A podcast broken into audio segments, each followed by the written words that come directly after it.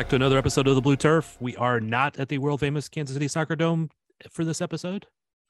Oh Could wow! not- yeah, could not quite make the timing work to be both there in person at the same time. So, all right. So, how you today, Erik? I'm doing well. It's always uh, better to be on after a victory than it is after uh, sadness and defeat. It is. It is. It's uh, much much more fun. Uh, much more fun for you to call the game.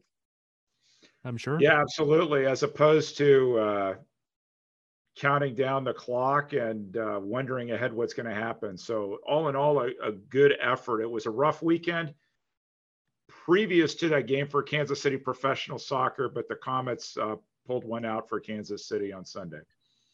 Yeah, Sporting did not have a good game. The current were okay, but lost. Uh, even SKC two lost uh two one in at basically at the death. So yeah, Comets were the bright spot.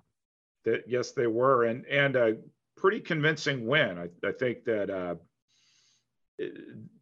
there was no doubt who was going to win the game. They they overcame their second quarter slump, as uh, your colleague Mike Hune has talked about, and uh, with a, a, little bit of dip there in the third, but they closed it out really well and and won comfortably nine to four.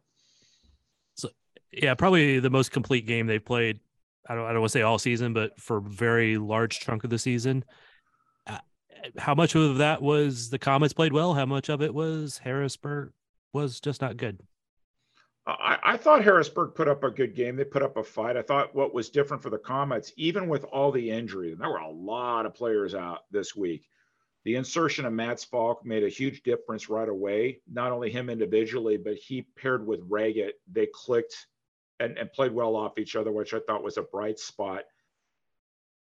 You still see the Comets adjusting when, when you're short on defenders. Leo's found a way to get himself in the offense by switching out, even though when he, he's supposed to be a defender, sometimes you see him up front. But I think they're trying to figure out how can they move forward with the the players available that they have, and uh, they have a good test coming up this weekend with a chance to move up in the standings and and clinch a, a home playoff spot for that play-in game. Right. So we'll we'll get to that in a minute, I'm sure. Uh, like you said, Mads came in and, and paired up well. I thought he looked good for having not played indoor for a decade. It, and he's a very, very talented futsal player, but it is a difference. It is not quite as smooth. Uh, as he said, it's it's kind of funny hearing a uh, indoor soccer player talk about how it's a longer field than he's used to, but it's true for him. And then, of course, the boards and and you know little other variances there. How well do you think he he adjusted back from just being there? Well, you saw his goal. He, he, great touch on the ball, and he knows how to bury his shots. So for me, that that's part of the battle right now. I think I think the challenge is where you play on the field. The fact that you have boards that that you don't have with futsal, but I, I didn't feel like he was out of step with the flow of the game at all, and uh, got immediately involved in the offense, got one of the three stars, which I think he, he totally deserved, and made made a huge impact. I had a uh, Comets fan message me Saturday night and and asked me for my honest take on on the Comets playoff chances, and and and what I told this person is, and I would say this on the podcast is, if the Comets can score goals consistently, they can go deep but this isn't a team that's going to win any three to two games. And so if the offense clicks, they can score with anybody. When it doesn't click, they they have thinness really on the back line with all the injuries, et cetera, that it's asking a lot for that team to grind a, a win by playing defense. That's just not, first of all, it's not in their character. And, and practically speaking, they don't have enough defenders to to get into a a uh, defensive chess match with other teams. Yeah, it's the their defenders are more attackers for the most part, at, at least a, a, fair amount of them. Uh, speaking of, uh, how do you think uh, Debray did on his second game playing for the Comets? I think he's he's fitting into the team. He almost scored a goal too. I mean, if you, you talk about attacking defenders, Sosa had a, had a couple goals, gave up the third one, uh, and, and it was a class move by his. The referees called a shootout with five seconds left in the game. Instead of taking it, he just dribbled it away. But Ray Lee was impressive again, going uh, offense and defense. And Leo scored his 300th Kansas City Comets goal, I guess Missouri slash Kansas City Comets goal. So Debray was the only one who didn't get in the offense. Almost had a had a goal, but he's not here to play offense. He's here to play defense, and and I thought he fit in pretty well. Speaking of that uh, shootout right at the end of the game, it was uh, earned by Junior Kazim dribbling down the field and uh, getting tugged down from behind on his jersey. He was a little upset initially at uh because he wanted that opportunity to take the shootout so he could get a goal. But after Sosa told him he was just going to dribble it away, he said, "Yeah, okay, that's fair." So, yep. It was well, and, and there was a class move a b it was a smart move because you have to go into harrisburg on saturday and the last thing you want to do is give them additional motivation by rubbing it in and scoring with with five seconds left on the clock so i, I think that was classy and smart by sosa yeah totally agree although i'm sure junior would have liked to have had the goal but he understood i talked to him after the game he was he was quite okay with it afterwards hopefully the goals come from him when they need it most, which is Saturday in Harrisburg, because that's a it's an interesting place to play in. The uh, the field is set in a uh, equine center, right? So it's it's laid on dirt. The dirt is not flat, and so the ball has a tendency to get weird hops and bounces, and so it's very different than what they're used to playing on. Harrisburg is comfortable playing there and you look at their home record, five and five, respectable for a last place team. There's no gimmies for the Comets going there this weekend. No, and we know that they would really like to win this game and potentially move up. So, just to make it clear, I don't know if we said this already, but they're in the playoffs. They have finally clinched a spot. Right now, they're sitting in fifth, and they would if nothing changes, they would have to go on the road and play a play-in game or whatever you want to call it against Utica. So, so maybe let's let's walk through. I'm 99% sure it's going to be Utica and Kansas City.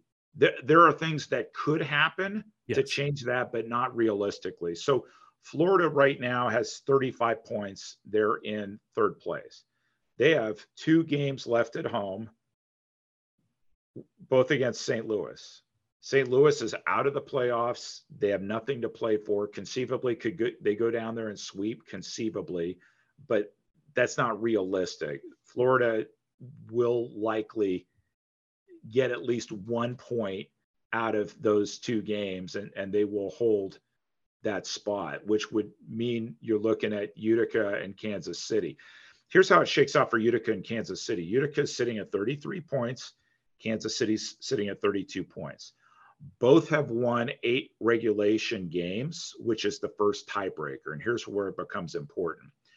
If Utica does not win in regulation at home Saturday night against Baltimore, they would be sitting at eight regulation wins. Kansas City would get a ninth win if they beat Harrisburg, so they would own Utica on the tiebreaker. And so if Utica doesn't get the full three points. Kansas City gets the full three points at Harrisburg, and by virtue of the tiebreaker, they would clinch fourth place. And so that's what's at stake.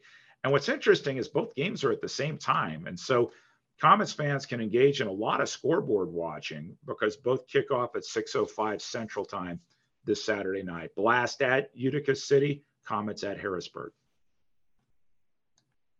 it would feel wrong to be rooting for Baltimore, but I guess that's what Comets fans have to do. Well, so let's talk about what may be at stake for Baltimore, right? Milwaukee is currently in first place with 42 points. Thursday night, they go to San Diego, which is, in itself is a difficult trip. Right. We'll see if Coach Giuliano Oliviero plays his full starters. We've seen in Kansas City before, sometimes he'll rest players, but every team has had a hard time winning there. Then they go from Thursday in San Diego all the way across the country, Sunday in Harrisburg. right? Same issues, difficult field to play on, et cetera, plus all the travel in there. They're at 42 points.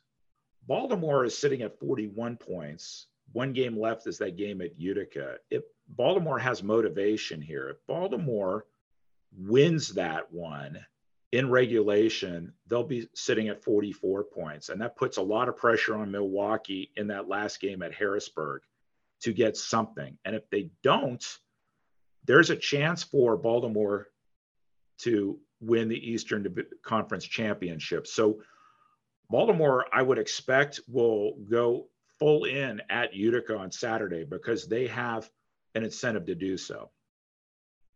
If you're uh, if you're the Wave, do you go to San Diego with your full squad, or you go to Harrisburg with your full squad, thinking that you're going to try to win one of those two just in, in clinch that first place spot? Well, so here's the challenge for me, Thad. I'm a competitive person and I like to win every game, but I understand what the Wave have been trying to do. They have uh, a decent number of players on the other side of 30 and they're trying to rest legs. So if that is a motivating factor, you absolutely wait to Harrisburg. The challenge with doing this is if you go into San Diego and get thumped there, San Diego setting sending a message for a potential Ron Newman championship rematch, I guess, against against Milwaukee. And so I would think that from a uh, professionalism perspective and wanting to set a tone for a potential final, you definitely wouldn't want to slough off that game. So so I think that that Coach Oliviero has some choices here, and it'll be interesting to see who's in that starting 16 or the 16 that they bring to San Diego on Thursday. Yeah, I, there's a there's a definitely a logic to doing it either way, but I wouldn't worry as much about the San Diego sending a message for a potential final matchup because you would know that you didn't take your whole squad and it would be a different kind of game there. Uh, you know, you can go to San Diego and basically bunker it in and just hope for keeping it close and you know snatching a point or something if if I was Milwaukee and I think I would take the the strongest possible squad to Harrisburg because you would also know what you needed at that point. I, I think that's fair. And, and so we'll see. Speaking of Harrisburg, we didn't see Big Mike play on Mike De Silva play right. on Sunday because he was serving the second game of a three game suspension. He did come on the trip, said said hi to fans, gave uh, a few very, hugs to his former very teammates. nice, very class yep. act, Mike. Yep, he's missing this game against Kansas City on Saturday. So that benefits the Comets. Although Matt Brame, who missed the game due to a, a one game suspension last Sunday, he'll be eligible to play this Saturday. De Silva is going to be on the roster, I would assume, or in the lineup against Milwaukee. And he has a Milwaukee roots there. So I would expect him to try to put on a show Sunday in Harrisburg against the Wave. And I would wish him the utmost amount of luck on that day. So there you go. All right. Speaking of the potential matchups, though, when I, after, just after I've said that, uh, I know we've discussed this very roughly over a couple of different podcasts, but now that it's kind of clear, there's a reasonably good chance Milwaukee's finishing in first. There's a reasonably good chance that Baltimore's finishing in second. It, it could flip. We're be a very uh, uh, difficult opportunity for the Comets to finish in third. So we're talking fourth or fifth, most likely, which means Comets hopefully win that play in game and would end up matching up with the first place team. Uh, I think we've talked about this before. We don't want to face Baltimore in that round. Well, I think you you absolutely if you look at potential matchups against Milwaukee, Baltimore, and Florida, Milwaukee is the best matchup for Kansas City for a couple reasons. One is a fierce rival, results already this year. The Comets already won that series, and uh, there's familiarity. The Comets have played Milwaukee six times already, right? Right. Baltimore lost all three games. Florida went one and two, including losing one at, at Cable Dahmer Arena. I think that the conventional wisdom is you want to see Baltimore and Florida beat each other up in that next round and then then hope for the best. Thing about Baltimore is they've been resting uh, William Vanzela in goal uh, just to take uh, some minutes off of him. And lo and behold, Zierhofer comes in and, and, pitches a shutout last weekend against Mesquite and will likely be defensive player of the week once it's announced. And so they they demonstrate that they have some depth at goal, which I think is important. And and we'll see what they look like. The the rub on them earlier in the year is unstoppable at SECU Arena, can't win on the road. Well, they won in Kansas City, which is a difficult place uh, for for any team to play in. And so I think they have some confidence going in. If they can win at Utica Saturday, that gives them momentum heading into the playoffs. Yeah, Kansas City should be a difficult place to play, but they they've had a couple of games there where they did not show up as well as they should have. Obviously, if I remember right, that was a game they completely outshot Baltimore, but lost. Well, they completely outshot Florida and lost. And Baltimore, I mean, I think in both those games, what you saw is teams watching Comets video and deciding we're going to press when we want to press and we're going to counter them. And we've talked about this all right. year. When the Comets start throwing four or five players into the offense, they're susceptible to the counterattack. And Baltimore, in particular, took advantage of that at Cable Dahmer Arena. And, and these coaches, they're all adjusting. You've seen Leo Gibson adjust. Comets got thumped at Baltimore that first game, nine to two. Played a very different type of game that that uh, rematch game in Baltimore, the the travel day game where the squad wasn't always there uh, wasn't all there when the game started, but they were competitive in that game. And I give a lot of credit to the, the game plan that, that Leo Gibson and Stefan Stokic put in place. Absolutely. All right. If I understand correctly, we do know when the play in game will be. If, if assuming yeah. that a miracle doesn't happen and the Comets end up in third. Yeah, it, it'll be Monday, April 10th either at the Aud in Utica or at Cable Dahmer Arena. If it's at Cable Dahmer Arena, it's a 7 p.m. kickoff. I haven't seen the start time for Utica, but I, I would imagine it would be 7 7:30 their time, so 6 6:30 Central. Yeah, I would I would also. Um, so it'll be a Monday game, and then they would probably have a few days of rest, and then play their first game on the Friday or the weekend. So no, I would be earlier than that because if you look at the Cable Dahmer schedule, the the Mavericks are playing the weekend of the 14th. Okay. Mavericks are playing at home, so you'd be looking probably at a Wednesday or Thursday, short, relatively short turnaround for the Comets. Let's just say, for the sake of argument, they they go Thursday the 13th. That's uh, that's a little bit of a turnaround, but at least you, they wouldn't have to travel if they're at home. If they're on the road, you're flying on Tuesday 11th from Utica back to Kansas City, maybe getting a day of practice Wednesday, and then it's showtime that Thursday. That'd be my best guess in, in terms of how it would look. But you you have to win that play-in game first. Right. We'll uh, we'll cover that in more detail because we'll know more detail next week after this weekend's games.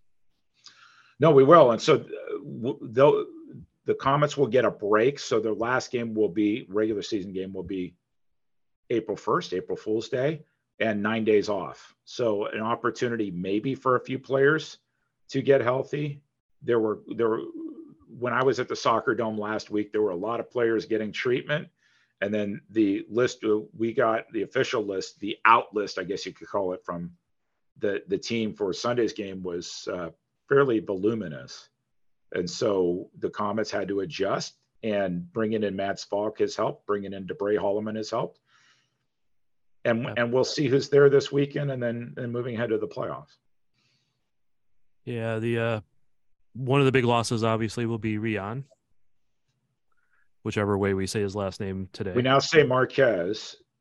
Yep. And so, but they've adjusted by having Reget and Junior as as the targets with Leo sneaking up on occasion to to be a, a, a joint target. And so I, I think they have a strategy to deal with that one.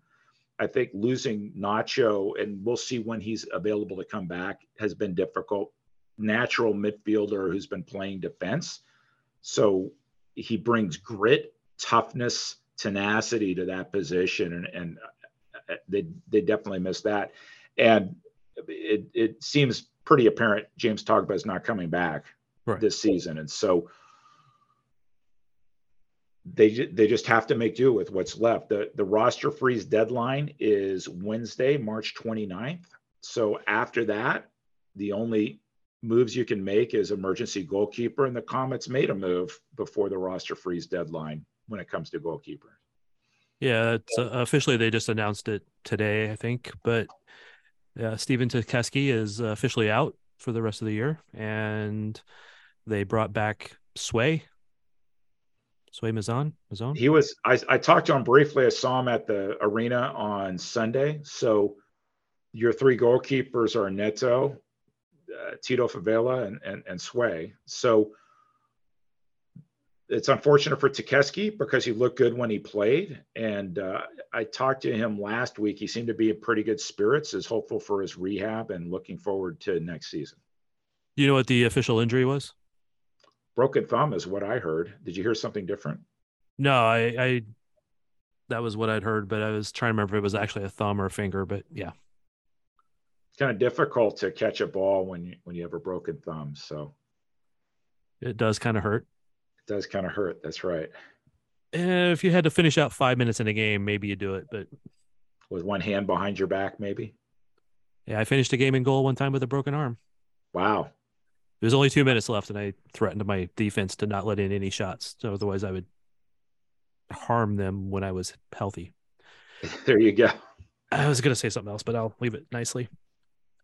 We All haven't right. talked about the West yet. So San Diego's running away with everything. They're sitting at 57 points. Chihuahua's clinched second place and it looks like Empire will finish third. They have a matchup coming up with Tacoma this week, and, and that will seal the deal. It, it's questionable between Tacoma, Mesquite, and Monterrey who's who's coming through for the fourth and the fifth. That that will be determined. But how about a big shout out to the Dallas Sidekicks? People wondered whether they would actually win a game this year, and they in a in a second leg of a home and home series against Tacoma came up big and beat them five to three on Sunday. So kudos to the sidekicks. Con- congrats to Dallas. They uh they do have an incredible goal differential, minus eighty eight. Yeah, it, it, it's pretty large. I, I think what's been interesting though is if you look at that Western Division or Western Conference, and the Western Conference fans have been bragging how superior the Western Conference is to the to the East.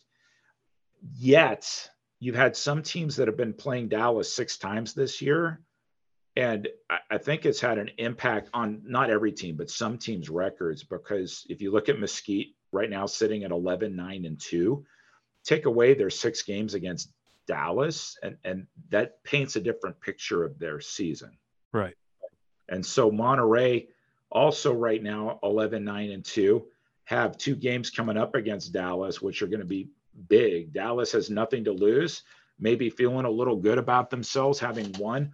Monterrey is sitting at the sixth spot right now. They absolutely need to win both games. They want to keep their playoff hopes alive. Yeah and with just five points difference between sixth and third right now it's it's still uh, pretty much a toss up for all of those teams, and all those teams except for Chihuahua have two games left to play. Right. Well, let me just walk back slightly what I said about Monterrey. Is there a mathematical way they could split the series with Dallas and back into the playoffs? Sure, but at this point, they still have a, a shot at hosting the four or getting fourth place, which would allow them to host the the play-in game. That's that's where you want to be if you are Monterrey, you absolutely want to have any home field advantage you can get at this point of the season. And it's it's interesting because Monterrey is one of those teams we thought would actually be competing for maybe a top two or three spot early in the season, just the talent they had. They look good. They had a coaching change, and so did Chihuahua. But Chihuahua seems to have fared better with their coaching change, and and sitting at 47 points right now, and uh, have looked like a team that can compete with San Diego in the West. Didn't say they're going to beat San Diego. I said they can compete with San Diego. Yeah, and that's and like you said, first and second is clinched. I mean, first is San Diego, second is Chihuahua. There's no change happening there, no matter what happens. But after that, it's a it's a toss up for anybody except Dallas. Yeah, there's some big games coming up this week. So on Thursday night, Flash at sidekicks, but Stars Strikers is the one I think you're going to want to watch because Tacoma probably reeling from that loss against Dallas. They're in the fourth position right now, and their playoff hopes are were looking really good a few days ago, and now are questionable. So if they could pick up a win at Empire, that would be big. If not, they're going to be sweating this coming weekend. No doubt. And it, and you said earlier about how the Western Conference can, you know, have been bragging and but some of them have built their record against playing Dallas. You could say some similar things with some of the uh, how much Harrisburg. I mean, they've actually got a obviously much better record, but must a lot of that has occurred in the last month or so. I think well, that's and, been and think two or three right. of their wins. And, and because there hasn't been a balanced schedule in both divisions or conferences, there have been teams that have played the max against the seventh place team, and I think that has had an impact on their records what I would say to that, that is everybody knew what the schedule was, fair or unfair, balanced or unbalanced at the beginning of the season. So it's not like the rules changed midway through. It's no. just ultimately some teams won the games that they should have won and some teams didn't. And I think if you're the Comets right now and you just go back to that home game against Florida and that home game against Baltimore, and if the re- results were different, Comets would be looking at a, a very different viewpoint for the postseason. Well, absolutely. And for them, it did come down to several different games of, you know, uh, giving up a, a, a, win to a draw at, in the last minute of a game and, you know, losing that two points that they could have had. That this happened several times. They don't have anybody themselves to blame in that regard. I'm not saying that at all, but still having a much more balanced schedule and more level amount of games against various teams. Some teams have made a lot of uh, points off of playing teams that were struggling all year. So it's it's. But but you ultimately, when you head into the playoffs, you ultimately have to figure out how to win on the road, regardless. And so, doesn't really matter what Kansas City has done at this point. It's a question of what they're going to do moving forward. Can they get a result this weekend? and can they get past Utica one way or the other? And then if they can, what team is going to show up playing against Milwaukee? Yep, they uh, they definitely need a uh, a win on the road this weekend. All right, anything else we should uh, bring up before we go? No, other than um, hope that Comets fans stay tuned Saturday night. We'll have a better idea of what to expect, and then next week it it may be an opportunity for us, Thad, to not only review the regular season, but but hopefully we'll have a better sense of what that KC Utica matchup should look like. We'll we'll have a sense of whether Utica made any last minute roster changes too, who's healthy and who's not heading into the playoffs. All right. Thanks for the time, Erik, uh, as always, and uh, appreciate you always bringing your your knowledge to the the podcast. I appreciate that a lot. And I think we are out. Thanks as always for having me here. It's been a, a great ride so far. Hopefully, we'll have a few more episodes to do this season. We'll have at least a couple. And great. I think uh, I already have some story ideas for in the off season. We'll get together and talk even when there's not games. So good, good deal. Look forward to it.